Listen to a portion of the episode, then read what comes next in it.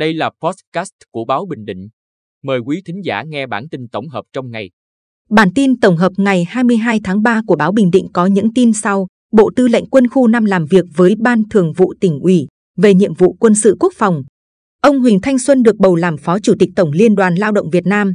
Triển khai nhiệm vụ diễn tập khu vực phòng thủ cấp huyện năm 2023.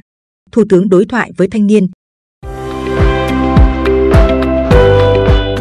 Bộ Tư lệnh Quân khu 5 làm việc với Ban Thường vụ tỉnh ủy về nhiệm vụ quân sự quốc phòng.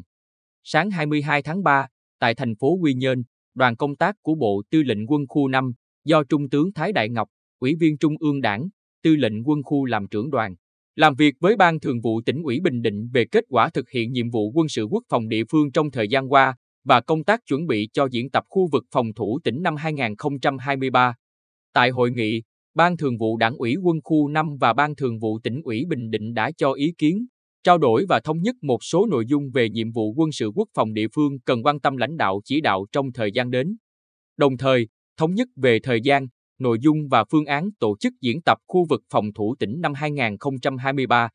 Phát biểu tại buổi làm việc, Bí thư tỉnh ủy Hồ Quốc Dũng đánh giá cao sự phối hợp chặt chẽ giữa Ban Thường vụ Đảng ủy Quân khu 5 và Ban Thường vụ tỉnh ủy Bình Định, nhất là thường xuyên phối hợp, thống nhất các nội dung trong quản lý sử dụng đất quốc phòng, phối hợp thẩm định chặt chẽ về mặt quốc phòng đối với các dự án phát triển kinh tế xã hội trên địa bàn tỉnh theo đúng quy định. Ông Huỳnh Thanh Xuân được bầu làm Phó Chủ tịch Tổng Liên đoàn Lao động Việt Nam. Tại hội nghị Ban chấp hành Tổng Liên đoàn Lao động Việt Nam lần thứ 13 khóa 12 diễn ra ngày 22 tháng 3, ông Huỳnh Thanh Xuân được bầu làm Phó Chủ tịch Tổng Liên đoàn Lao động Việt Nam khóa 12, nhiệm kỳ 2018-2023. Ông Huỳnh Thanh Xuân 57 tuổi, quê Hoài Nhơn. Ông đã trải qua các chức vụ Bí thư huyện đoàn Hoài Nhơn, Bí thư tỉnh đoàn Bình Định, Chủ tịch Liên đoàn Lao động tỉnh, trưởng ban dân vận tỉnh ủy, Bí thư huyện ủy Tây Sơn, trưởng ban tuyên giáo tỉnh ủy. Triển khai nhiệm vụ diễn tập khu vực phòng thủ cấp huyện năm 2023. Chiều 22 tháng 3, tại thành phố Quy Nhơn, Ban chỉ đạo diễn tập tỉnh tổ chức hội nghị triển khai nhiệm vụ diễn tập khu vực phòng thủ cấp huyện năm 2023. Dự hội nghị có các đồng chí trong Ban chỉ đạo diễn tập tỉnh, cơ quan Ban chỉ đạo diễn tập tỉnh, lãnh đạo ba huyện, Tây Sơn, Vân Canh và Hoài Ân. Tại hội nghị, đại diện Bộ Chỉ huy quân sự tỉnh là cơ quan thường trực Ban chỉ đạo diễn tập tỉnh đã công bố các quyết định và báo cáo nội dung diễn tập khu vực phòng thủ các huyện Tây Sơn, Vân Canh và Hoài Ân năm 2023. Theo đó, diễn tập khu vực phòng thủ của ba huyện đều có chung đề mục chuyển lực lượng vũ trang vào các trạng thái sẵn sàng chiến đấu, chuyển địa phương vào các trạng thái quốc phòng, tổ chức chuẩn bị và thực hành tác chiến phòng thủ. Quy mô một bên một cấp trên bản đồ và ngoài thực địa có thực binh. Thủ tướng đối thoại với thanh niên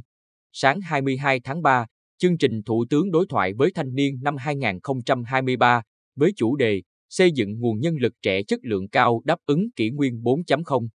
Buổi đối thoại được tổ chức kết nối trực tuyến tới 63 tỉnh thành phố và cơ quan trung ương Đoàn Thanh niên Cộng sản Hồ Chí Minh. Buổi đối thoại diễn ra với ba chủ đề giáo dục đào tạo vì mục tiêu xây dựng, phát triển nguồn nhân lực trẻ chất lượng cao đáp ứng yêu cầu kỷ nguyên 4.0, rèn luyện thể chất, nâng cao đời sống văn hóa tinh thần cho thanh niên, kiến tạo môi trường để thanh niên lập nghiệp, khởi nghiệp, sáng tạo.